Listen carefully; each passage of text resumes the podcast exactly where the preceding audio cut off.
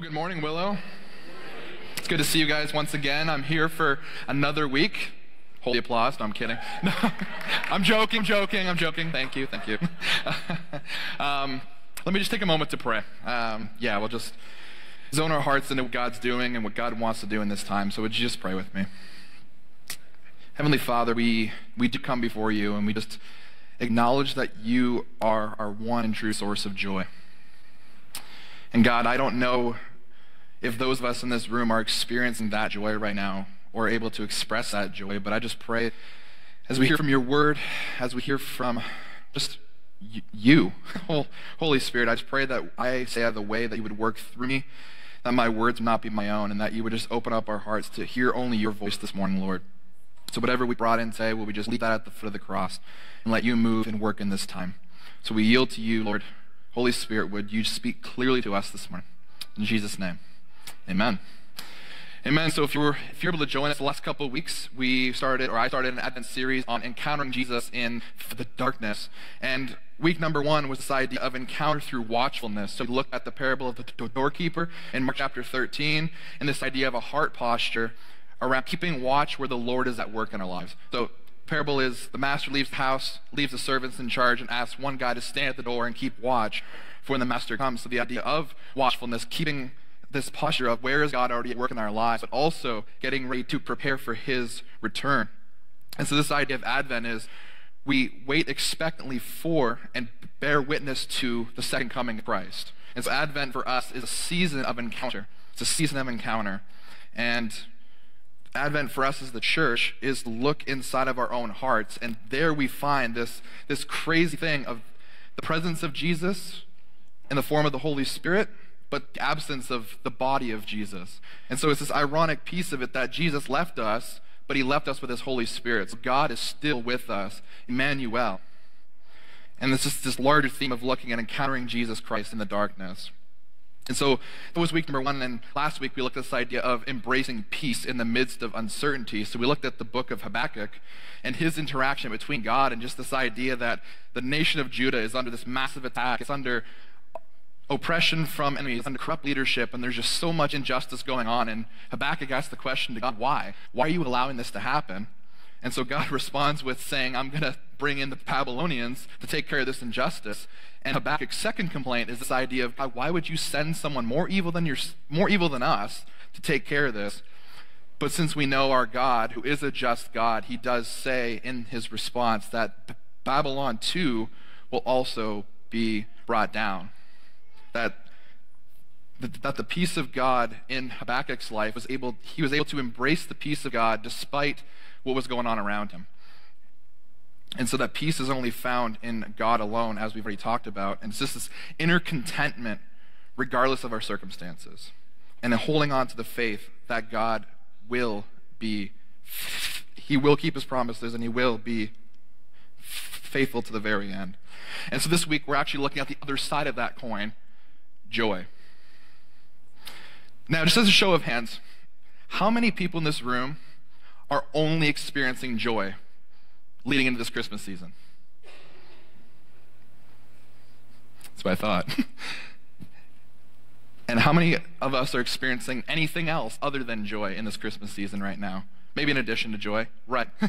There's this idea of this Christmas season, I know for me, is one of the most stressful times a year. It's there's so much anxiety, there's awkwardness with family, there's high expectations that most of us have that usually don't seem to get ever met. And the enemy does such a great job at trying to rob the church of the joy found in Jesus, especially this time of year. And so, with us, joy is something that we need to pay attention to. There can be no joy without the peace of Christ. Joy is the expression of that peace, it is the outward expression of that peace that is found in Christ. And so we look at joy according to Scripture. In the Old Testament, it's as a result of the deliverance that Israel between Egypt, Babylon, and other enemies. And it's also the idea of the anticipation of a coming Messiah. And it's this anticipation that we find in the New Testament that it's as a result of the coming Messiah who brings this restoration between creator and creation, between God and man so joy is this attitude that's obviously not determined on our circumstances, but it's in the hope of God and the peace of his promises made through Jesus Christ. And so this morning, we heard from Frank and Karen and Tobin, and we declared together what does it, and we declared t- t- together this idea of that we wait as a people who experience hardship and pain, yet we are called to witness the persistent joy that sustains our life as God's people. As a powerful, powerful declaration. And I really hope as you are reading that, you're able to process is that a reality for you? Those are not just words, but they have power. And so this week, we're looking at encountering joy, encountering Jesus through joy with the spirit of joy. And a question that I've been dwelling on a lot this week is actually this Would people that don't know Jesus know us as Christians a people of joy? Would the people who don't know Jesus know us as followers of Christ to be people of joy? I don't have a great answer to that question, but it's just one I want to throw out there. Because I feel like we hear the word joy, we pray for the word joy, or we pray for joy, but sometimes we don't necessarily have a decent grasp of what that looks like. And that's the main point of the message today that we, as followers of Jesus, living in the darkness, are, are able to receive joy as a result of his life, his love, and his power. We cannot manufacture joy, my friends. I've tried. We cannot truly be joyful when there's no spirit of joy in us. There's a reason why Paul talks about it in the book of Galatians this idea that joy is one of the fruits of the Spirit. It's the Spirit that gives us that. We can't, we can't manufacture it ourselves. So, my prayer for us as a church is that the Spirit would grow that fruit of joy within us, found in Jesus Christ, which will lead to an encounter with the risen Jesus Christ. So, what does the Spirit of joy look like? Just two points today. Point number one this idea of experiencing joy by dwelling upon the promises of God experiencing joy by dwelling upon the promises of God. And I have to make an apology just right off the bat. We're going to be in Scripture. We're going to be all over the place. So please follow along. There'll be some Scripture on the screen for you guys to read with us. But the promises of God, as indicated in the Bible, are made by a God who always remains faithful to them. So I'm just going to give a few examples of what that looks like. Roll with me here. Exodus chapter 6. If you have your Bibles on you, open up to that book, Exodus 6. Start by reading the first eight verses. So as you're turning there, just to, to create the environment is this idea that Moses has now given God his yes. So in Exodus chapter 3, God appears to Moses in a massively burning push, and then he says, You know, I'm calling you to bring the Israelites out of Egyptian slavery, to which Moses said, I can't do that. And God really works with him in his patience and all of his, his insecurities. And so Moses now returns to Egypt. He goes to the king of Egypt and tells him what God has asked him to do let my people go. And the king of Egypt actually gets angered by that, says no, obviously, but instead of listening, he now has the Israelites work twice as hard in slavery to create twice as many bricks, and he takes away all the raw materials. Now the Israelites have to find their own materials. So Moses, he comes back to God and saying, God, you literally asked me to do this, and yet we're, it seems like we're further away from rescue. What are you doing? So Moses returns back to God, and this is the response that God gives. Exodus 6, verse 1. Then the Lord said to Moses, Now you will see what I do to Pharaoh. Because of my mighty hand, he will let them go. Because of my mighty hand, he will drive them out of his country. God also said to Moses, I am the Lord. I appeared to Abraham, to Isaac, and to Jacob as God Almighty. But by my name, the Lord, I did not make myself fully known to them. I also established my covenant with them to give them the land of Canaan, where they reside as foreigners. Moreover, I've heard the groaning of the Israelites, whom the Egyptians are enslaving, and I have remembered my covenant. Therefore, you say to the Israelites, I am the Lord, and I will bring you out from under the yoke of the Egyptians. I will free you from being slaves to them. I will redeem you with an outstretched arm, with mighty acts of judgment. I will take you as my own people, and I will be your God. Then you will know that I am the Lord your God, who brought you out from under the yoke of the Egyptians and I will bring to you the land I swore with uplifted hand to give Abraham, Isaac, and Jacob, and I will give it to you as a possession. I am the Lord. This is God's response to Moses. This is God still proclaiming the promise that he will bring the Egyptians out, or he will bring the Israelites out of slavery to Egypt. But I want us to take note for a second of how many times the word will appears in this passage. I'm going to read it once again, but just take note how often you hear the word will. Then the Lord said to Moses, Now you will see what I will do to Pharaoh. Because of my mighty hand, he will let them go. Because of my mighty hand, he will drive them out of his country. God also said to Moses, I am the Lord. I appeared to Abraham, to Isaac, and to Jacob as God Almighty. But by my name, the Lord, I did not make myself fully known to them. I also established my covenant with them to give them the land of Canaan, where they resided as foreigners. Moreover, I have heard the groaning of the Israelites, whom the Egyptians are enslaving, and I have remembered my covenant. Therefore, say to the Israelites, I am the Lord, and I will bring you out from under the yoke of the Egyptians. I will free you from being slaves to them, and I will redeem you with an outstretched arm and with mighty acts of judgment. I will take you as my own people, and I will be your God. Then you will know that I am the Lord your God, who brought you out from under the yoke of the Egyptians. And I will bring you to the land I swore with uplifted hand to give to Abraham, to Isaac, and to Jacob. I will give it to you as a possession. I am the Lord. He says the word, the word will is indicated 12 times in this one passage. This isn't a maybe that the Lord, yeah, well, maybe I'll consider it depending on how obedient you are to me. No. It says in this passage that God heard the groanings of the Israelites and he will bring them out. Now, obviously, we know the end of this story, but just try to be, like, try to put your yeah, try to put yourself in the shoes of, of uh, Moses in this passage. You're hearing this and you're not sure what to believe.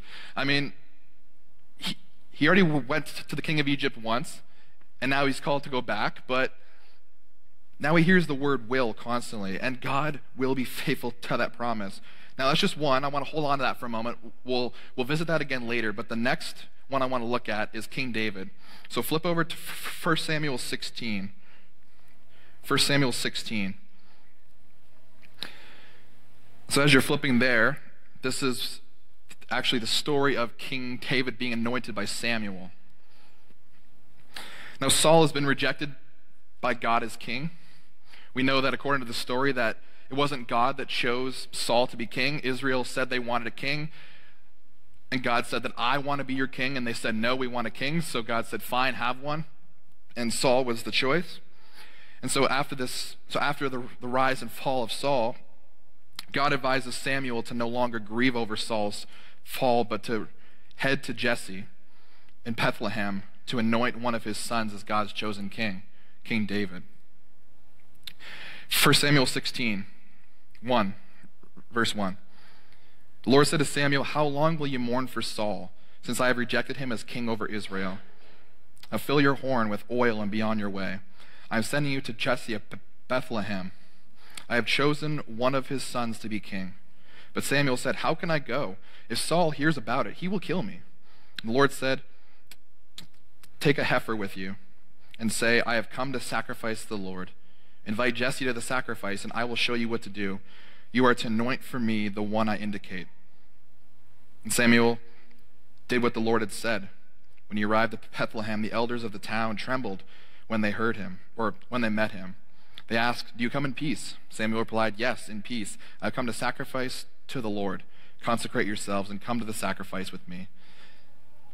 Then he consecrated Jesse and his sons and invited them, he invited them uh, to the sacrifice. And so, just skip down to verse 10, verses in between. The sons of Jesse walk through Samuel, and God says, No, no, no. And then finally, we get to the eighth son. Verse 10. Jesse had seven sons pass through Samuel. But Samuel said to him, The Lord has not chosen these. So he asked Jesse, Are these all the sons you have? There is still the youngest. Jesse answered, He is tending the sheep. Samuel said, Now send for him. We will not sit down until he arrives. So he sent for him, had him brought. He was glowing with health and had a, such fine appearance and handsome features. The Lord said, Rise and anoint him. This is the one. So Samuel took the horn of oil and anointed him in the presence of his brothers. And from that day on, the Spirit of the Lord came powerfully upon David, and Samuel then went to Ramah. As we move further into the book of 1 Samuel and even to the, the next few chapters, we'll actually see that Samuel doesn't stay alive long enough to actually see this entire promise come into fruition. But as Samuel's hearing the voice of God, he's obedient to what God's calling him to do. He's obedient to anoint this, this little eighth boy who tends the sheep as this king. Again, I want to hold on. I want us to hold on to that for a moment. I want to go to the New Testament and look at the promise to Mary specifically from the angel. Luke 1, if you want to flip there. I know we're flipping around a lot, I apologize, but Luke chapter 1, verse 26. This is six months into the pregnancy of, pregnancy of Elizabeth. Know that Elizabeth is the mother of John the Baptist. And the angel Gabriel visits Mary with a promise.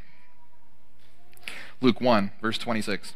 In the sixth month of Elizabeth's pregnancy, God sent the angel Gabriel to Nazareth, a town in Galilee, to a virgin pledged to be married to a man named Joseph, a descendant of David. The virgin's name was Mary. The angel went to her and said, Greetings, you are highly favored, the Lord is with you. Mary was greatly troubled at his words and wondered what kind of greetings might be. But the angel said to her, Do not be afraid, Mary. You have found f- favor with God. You will conceive and give birth to a son. And you are to call him Jesus. He will be great and will be called the Son of the Most High. The Lord God will give him the throne of his father David, and he will reign over Jacob's descendants forever. His kingdom will never end. How will it be, Mary asked the angel, since I'm a virgin? The angel answered, the, the Holy Spirit will come on you, and the power of the Most High will overshadow you. So the Holy One is to be born will be called the Son of God. Even Elizabeth, your relative, is going to have a child in her old age. And she who was said to be unable to conceive is in her sixth month. For no word from God will ever fail. I am the Lord's servant, Mary answered. May your word be fulfilled. Then the angel left her. So this idea that Mary's hearing this, and I love verse 37. It says, May no word from God ever fail and never does. And so the reason why I'm highlighting these things is not because the fact that these are promises and whatever, not just because they're words, but I'm highlighting them because of this. In one way or another, they're promises that will be kept because it's God Himself that spoke them. God spoke to Moses. God spoke to Samuel. God sent the angel Gabriel with a message from God specifically to Mary. The reason why God is faithful to his promises is because he's a loving God. And it's God himself that spoke them. This is why God's promises have power, because they come from him himself. And, and they're not empty. So as you spend time reflecting on your life, this Advent season, this week, even right now, what are the promises that God has spoken over you? What are the promises that He's spoken over you? What are the promises that the Holy Spirit is drawing you towards that He needs to remind you of in this season? Because the enemy wants you to not remember them, he wants you to not trust them, especially if they haven't come into fruition yet. But even if they haven't, do you have a sense of joy knowing that the God who loves you, that the God who created you, the God who created the heavens and the earth, has spoken them. Because our God, my friends, has a perfect track record of keeping his promises, and he won't stop now. Because it is only God alone who gives us that source of joy that accompanies peace. John 14, 27, I alluded to this last week. Peace I leave with you, my peace I give to you. I do not give to you as the world gives. Do not let your hearts be troubled, and do not be afraid. In 1 Peter 1, 8 to 9, though you have not seen him, you love him. And even though you do not see him now, you believe in him and are filled with an inexpressible and glorious joy. For you are receiving the end result of your faith, the salvation of your souls. In Psalm 16:11, you make known to me the path of life. You will fill me with joy in your presence with eternal pleasures at your right hand. In Psalm 43 4, then I will go to the altar of God, to my God, my joy and my delight. I will praise you with lyre, O God, my God. True joy is found within the presence of Jesus, my friends, and we have the presence of Jesus within us. We have the Holy Spirit. This is our source of joy. I can't help but hammer that down. It is available to us, it, it is a gift. We cannot earn it, we cannot manufacture it. it. just like our salvation is a gift that God offers to us in Himself. Are you receiving that? Are you receiving that gift of joy in this season? Despite your circumstances, joy is available to you. Where is God asking you to dwell upon His promises over your life? When the Holy Spirit brings you again and again to His promises that are found in Jesus Christ, and, when you experience a joy and a peace that goes beyond understanding, you can't help but express that joy. And that's point number two expressing joy by celebrating the work of God. Expressing joy by celebrating the work of God. The response of joy is not only a deep inward feeling, it's not only these things, but it's expressed in celebration. Augustine of Hippo says this the Christian should be an alleluia from head to foot. The whole narrative of Jesus' arrival in this world is formed around a celebration. Luke chapter 2, verses, verse 8 to 11. And there were shepherds living out in the fields nearby, keeping watch over their flocks at night. An angel of the Lord appeared to them, and the glory of the Lord shone around them, and they were terrified. But the angel said to them, Do not be afraid. I bring you good news that will cause what? Great joy for all people. And today, in the town of David, a Savior has been born to you. He is the Messiah, the Lord. So, obviously, according to Revelation chapter 12, that whole analogy of the dragon and the woman and the child, yes, it's a declaration of war on the enemy. But this angel says that the good news of Jesus Christ's arrival is going to bring great joy to all people. For those of us in this room that have confessed Jesus Christ as our Lord and Savior, we know of that level of joy that we can experience from that. That even though we have trials and circumstances, Sometimes there's a perspective on our circumstances that go beyond our own understanding. My world is crumbling around me right now, and yet for some reason, I just trust that God's in control. I can't help but rejoice in that. It doesn't make sense. Of what God does doesn't make sense, but this is a joy that's inexpressible. I can't put it into words, but God can, and it's available to us. And so what I want to do, look, what I want to, sorry, what I want to do now is actually look at those three promises we just looked at in the first section between Moses, and David, and Mary. And I want to now look at those coming into fruition, but also as they do, some of the some of the actions that come as a result of that, how others express the joy of God's promise coming to fruition. So Moses and the slavery to Egypt. As we see as we move throughout the book of Exodus, we see God was extremely faithful to that promise. The ten plagues come on at the 10th plague, he passes over the houses that have the blood on the doorposts. And it was through that promise that the king of Egypt said, Fine, now you can go. And so as the Israelites go, they're getting ready to cross the Red Sea, and the Egyptians are now starting to come after them again. But God does a miracle, and he parts that Red Sea. When Moses raises his hands, scripture says that the waves become as though walls, and the Israelites are able to pass through it. And as they do, the Egyptians start to come after them again, but after they finally cross the Red Sea, they get onto land. The waves now become what they were before and wash up the enemy. All the chariots, all the horses, all the slave drivers, gone in an instant. And in Exodus chapter 15, look at the response of Miriam, the sister of Aaron Moses, as a result of this powerful promise that God came, brought into fruition. Exodus 15, verse 20. Then Miriam the prophet, Aaron's sister, took a timbrel in her hand, and all the women followed her with timbrels and dancing. Miriam sang, Sing to the Lord, for he is highly exalted, both horse and driver he has hurled into the sea. Because of the joy that was in her heart, because of what God did in saving the Israelites and bringing that promise into fruition, she couldn't help but express herself in singing and dancing. Now, I'm not saying we need to do that. I know you guys, you do not want to see me do that, so don't even bother asking for me to express my joy that way. But try to grasp what's happening here. She just saw God perform a miracle. She just crossed a sea as though it were dry land.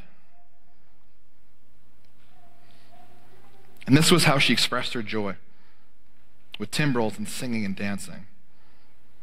And King David, in 2 Samuel 5 1 to 5, this is the passage where he's actually anointed himself. After everything he's gone through, after being chased by Saul and all these type of things, he's finally anointed over Israel. All the tribes of Judah, verse 1, all the tribes of Judah came to David at Hebron and said, We are your own flesh and blood. In the past, while Saul was king over us, you were the one who led Israel on their military campaigns.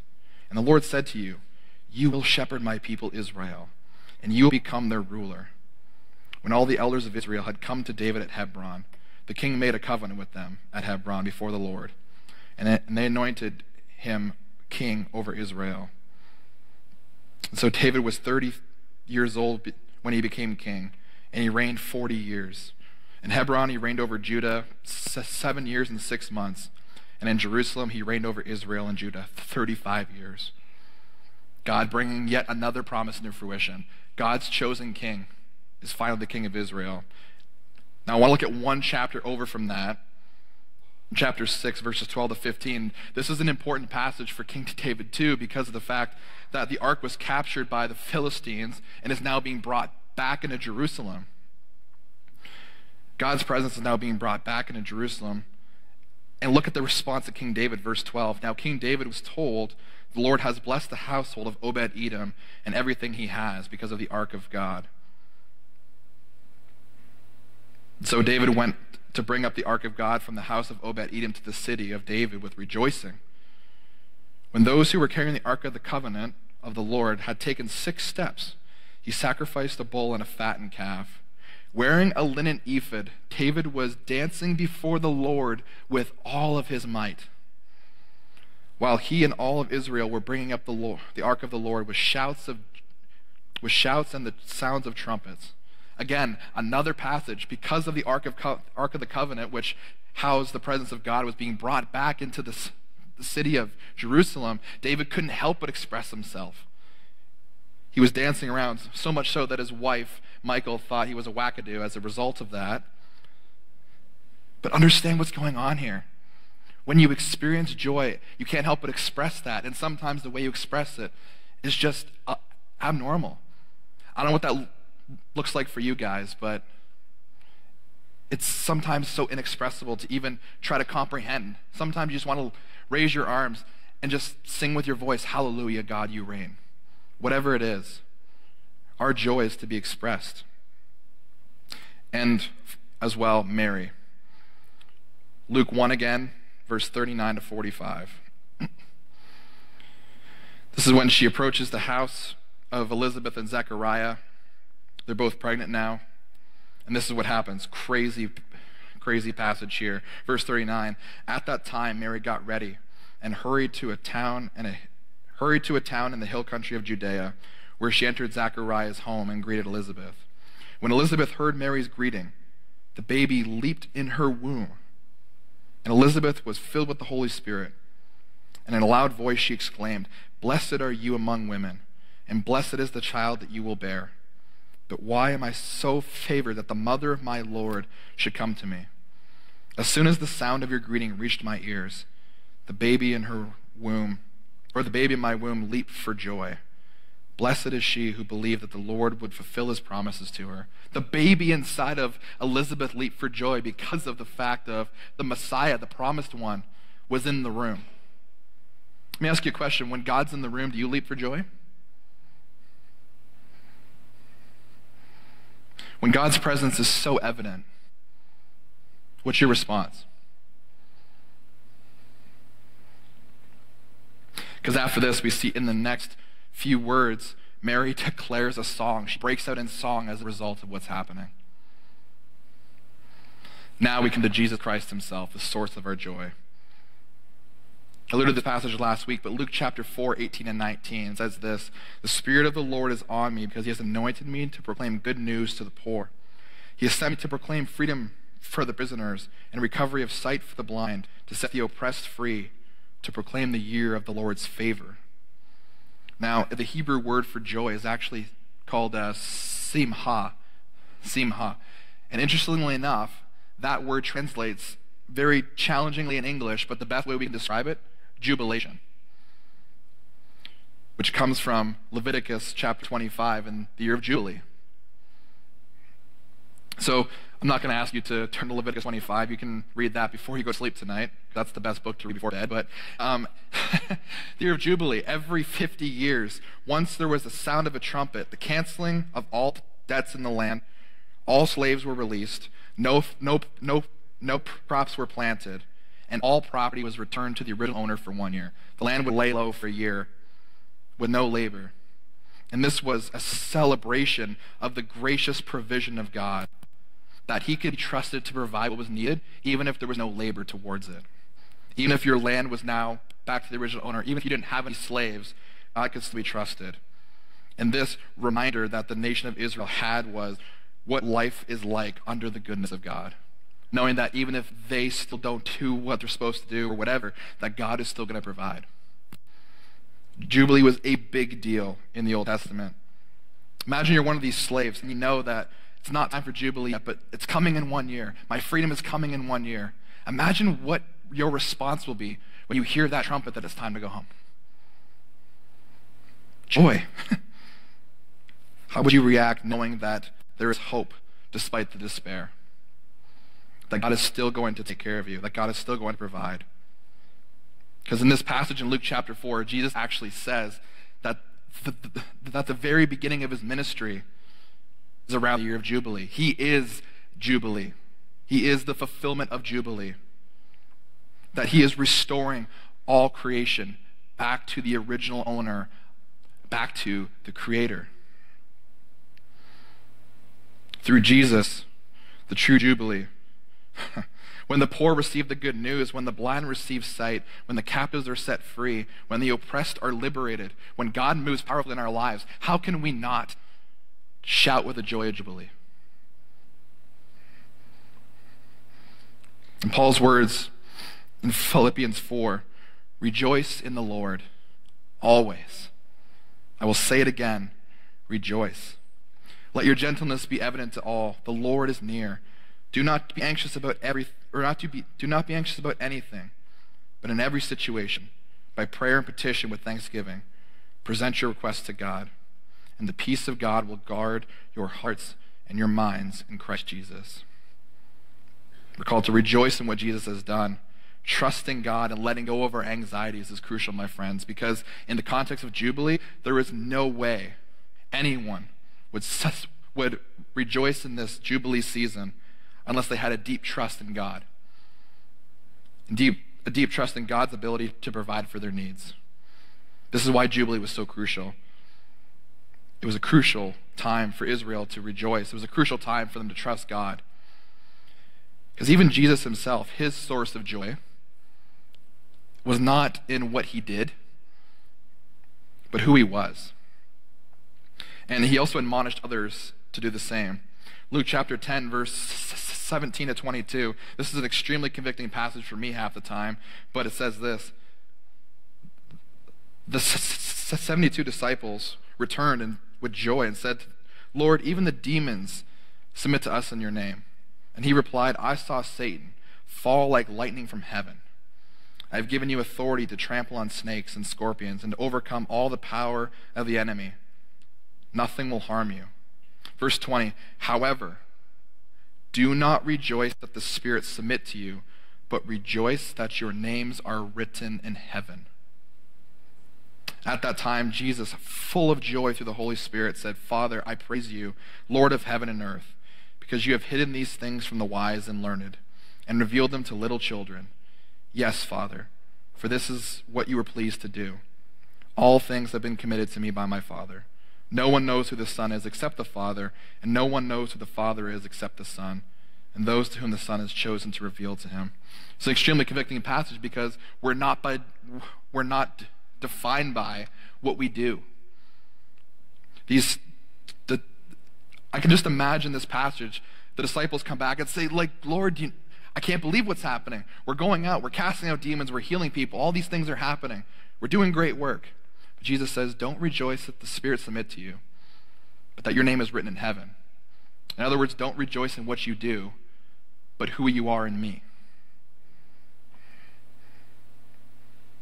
This is the sole reason we can rejoice. It doesn't matter if you're in the healthcare field, on staff here at the church, a mother, unemployed, whatever it is, you can rejoice because as a follower of Christ, your name is written in heaven. And you are a son or a daughter of the Most High God. Because for Jesus Christ, as we see in Hebrews 12, in the garden at the night before he died, he was troubled. And he confessed in Scripture, My soul is very sorrowful, even to death. That in the agonies of his own betrayal by a friend, Peter, as a disciple, he denied him. He, he was tried by corrupt rulers, mocked and scored by godless soldiers, and crucified in public. How could he possibly be sustained? Hebrews 12 tells us joy. Hebrews 12, verse 2. We've read it a few times. We're going to read it again. Fixing our eyes on Jesus, the pioneer and perfecter of our faith, for the joy set before him, he endured the cross, scorning its shame, and sat down at the right hand of the throne of God.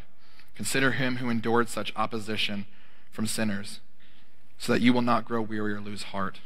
My friends, the crucifixion of Jesus Christ, in some weird way that I can't ever describe, was the joy set before him. He knew what he was going to endure. And, and in the garden, just try to picture yourself in the garden. Scripture says he, he sweated so much it was like blood. All his friends are sleeping. He's weeping all alone. This is his last chance to get out of it. And he says, Lord, not my will, but yours be done. My friends, Jesus Christ died for you. Jesus Christ was crucified on a Roman torture device for you. Because his joy, after he walked out of the tomb, sitting at the, ascending into heaven, sit at the right hand of God. For the joy set before him, he endured the cross. Is this the God we worship? We, we worship a crucified and a resurrected Jesus, whose source of joy was through the cross.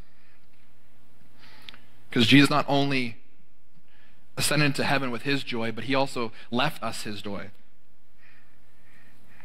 He also left us his, left us his joy.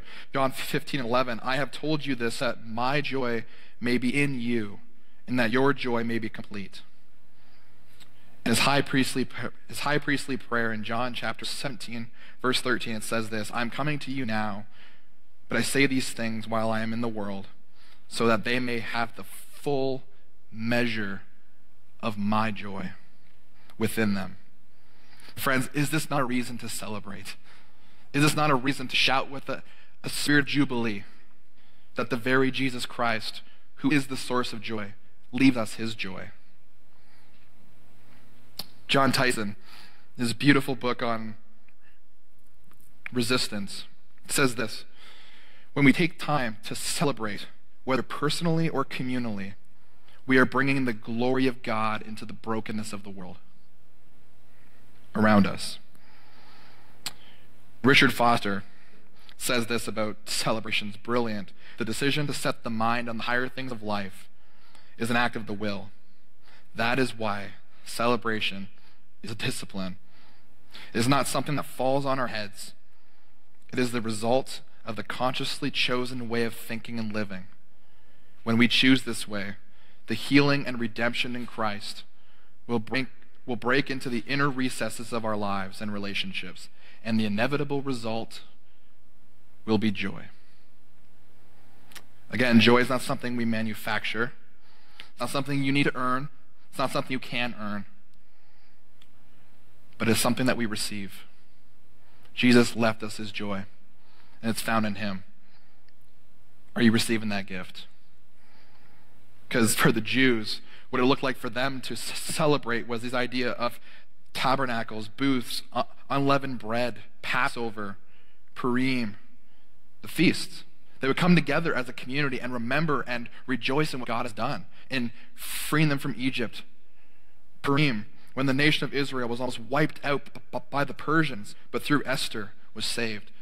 They made these feasts to come together and rejoice and celebrate.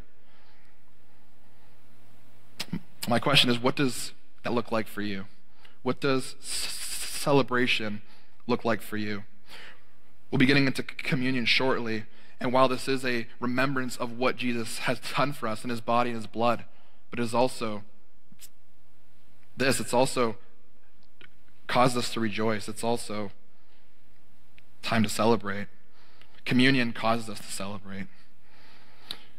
Just as I close, a story of a gentleman by the name of Blaise Pascal. A few of you may know him. He was a French Christian mathematician in the mid 1600s. He was a deep intellectual thinker, like myself. I really like reading. I really like reading widely and just thinking really deeply on life. But this guy is that on steroids. And near the end of his life, he had such a deep encounter with God that it radically changed him. And this encounter is as he was reading the high priestly prayer, ironically enough. And as he was reading, God met him in such a powerful way. Because for him, knowing God by intellect was not enough, he needed a personal encounter. And so after he became a Christian, he moved to join a Catholic order until he died. And after he died, they opened up his jacket, and patched near his heart was his own encounter with God. And this is what it said. From about half past 10 in the evening until about half past 12, fire. God of Abraham, God of Isaac, God of Jacob, not of the philosophers and scholars, certitude, certitude, feeling, joy, peace. God of Jesus Christ, Deus meum et Deus vestrum, your God shall be my God. Forgetfulness of the world and everything else except God. He is to be found only by the ways taught in the gospel. Greatness of the human soul. Righteous Father, the world has not kn- known you, but I have known you. Check this out joy, joy, joy, tears of joy. Let me ask you a question. If we were to open up your heart right now, what would be written on it? Would it be religion, despair, or would it be joy, joy, joy, tears of joy? This is what Jesus caused Blaise Pascal to do. Radically changed him. He was known to be one of joy. Because we worship a God not of the scholars, not of the philosophers, not of this world, but we worship a God who died for us, who defeated the grave, who restored us to our Father. We worship the God of our Lord and Savior Jesus Christ alone. And that is our true source of joy, my friends. So we talked about hope, this posture of watchfulness for the presence of our Master, this peace, enduring the peace or embracing the peace of Christ in the midst of uncertainty, and the joy, receiving this beautiful gift by dwelling on the promises of God and rejoicing in the work that He's doing in our lives. My friends, in this Advent season, can this be a, a reality for all of us? Can this be the prayer of our hearts? Because Jesus came into this world and He's coming back. All of the hope, all the peace, and all the joy will one day come into a complete fruition where, where, we, will be, where we will be with Him in eternity, gazing upon Him face to face. Do you long for that day? Amen. Let's pray.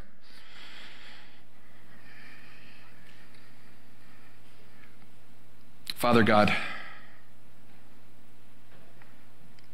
we can't help but rejoice in what you've done in our lives. I pray for all of us in this room right now who are not currently experiencing joy, that you would surround them. Lord, that you would remind them of who they are in you, the promises that you've spoken over them even before they brought into this world that the promise is found in Scripture, that you are the great provider, you are the great physician. If the sparrows are being provided by you, how much more will you clothe us and feed us?